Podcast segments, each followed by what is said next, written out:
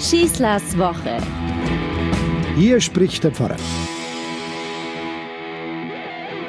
Stellen wir uns einfach einmal vor, wir müssten jemanden, der noch nie etwas von unserem Glauben und schon gar nicht von unserer Verkündigung und schon gar nicht von unserer Kirche und schon gar nicht von unserer Liturgie etwas gehört hat, dem müssten wir jetzt beibringen, dass er es verstehen kann, was das heißt, dass wir Ostern feiern, dass wir an Auferstehungsgeschichten glauben, dass wir davon überzeugt sind, dass Jesus, der getötet wurde am Karfreitag, den schmählichsten Tod, den es überhaupt gab, dass der plötzlich nicht mehr in diesem Grab drin war, dass er den Tod besiegt hat, dass Gott ihn auferweckt hat.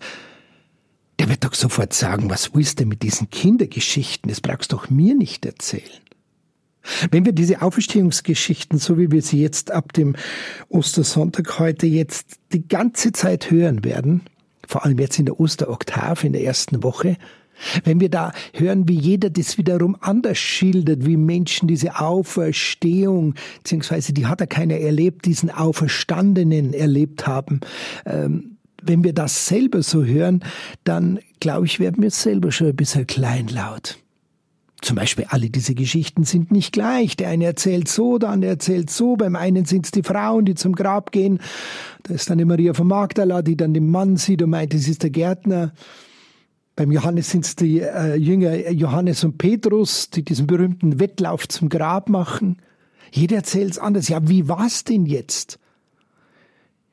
Diese Geschichte von der Auferstehung, die kann man nicht andemonstrieren. Dafür gibt es keine Argumentation. Die kann ich auch nicht beweisen. Das muss ich immer vorausschicken für so ein Gespräch mit einem Unkundigen, dass er sagt, du, ich will dir hier gar nichts beweisen. Ich will dir nur hier etwas erzählen. Ich will dir erzählen, dass es da etwas gegeben hat, dass da etwas entstanden ist unter den Menschen. Schon unter denen, die Jesus zuhören konnten, denen, die mit ihm unterwegs waren, die haben erlebt, dass dieser Mensch was verändert dass dieser Mensch, der von Gott als seinem Vater spricht, eine neue Lebensweise gebracht hat. Dass dieser Mensch, der hier unterwegs war, ein anderer Herr dieser Welt war. Nicht einer, der eine politische Revolution losbricht, sondern eine unpolitische Revolution. Der ganz neue Werte in diese Welt gebracht hat. Werte der Gewaltlosigkeit und des Friedens zum Beispiel. Und da muss ich erzählen, dass es da Menschen gab, die sich nicht nur zu seinen Lebzeiten, sondern auch nach seinem Tod diesen Werten verpflichtet gefühlt haben. So sind die ersten Christen dann sichtbar geworden. Das waren kleine Gemeinschaften, die völlig neu gelebt haben. Da haben kleine Leute auf einmal Ansehen und Würde besessen. Da gab es vollkommen neue Strategien zur Konfliktbewältigung. Da hat man Versöhnung wirklich gelebt. Da hat man über soziale und ethische Grenzen hinweggesehen. Man hat Gemeinschaft wirklich gelebt als Menschen, die wie Bruder und Schwestern miteinander verbunden waren. Das war eine ganz großartige Umwälzung von unten her. Das war eine Revolution der Solidarität gegen die Vereinzelung. Das war das Erfolgsrezept der, ich möchte mal sagen, Jesusbewegung und damit des Christentums. So, und jetzt die Frage an dich. Wenn Menschen so leben, wieso soll sowas zu Ende gehen? Warum soll, soll sowas einfach ausfallen? Warum soll sowas einfach weg sein? Das geht überhaupt nicht. Diese neue Bewegung hat ein Gesicht bekommen. Und so sind die Auferstehungsgeschichten, sie sind immer optische Begegnungen.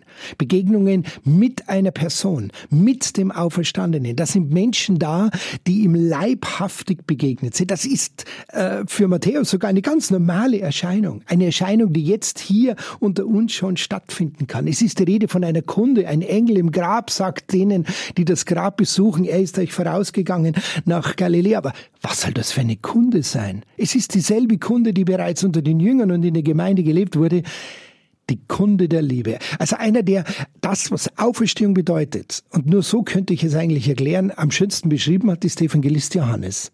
Er hat gesagt, wir sind vom Tod zum Leben übergegangen. Das heißt, wir sind auferstanden. Warum? Weil wir die Brüder lieben. In dieser Liebe findet dieses neue Leben, dieses neue Miteinander, dieses Fortleben nach dem Tod statt. Wir müssen uns nicht darüber Gedanken machen, wie viele Steine jetzt da wirklich weggerollt waren von diesem Grab. Und wir müssen auch das nicht verteidigen, dass das Grab leer war. Wir können sicher davon ausgehen, dass es dieses Leben nach dem Tod gibt. Warum? Weil es jetzt schon die Liebe gibt. Und weil jetzt schon Menschen nach diesem neuen Gesetz der Liebe leben. Das feiern wir in Ostern. Ich wünsche euch alle frohe Ostern. Lebt diese Liebe, auch in diesen schwierigen Zeiten. Lebt sie. Gott ist immer bei uns. Euer Pfarrer Schießler.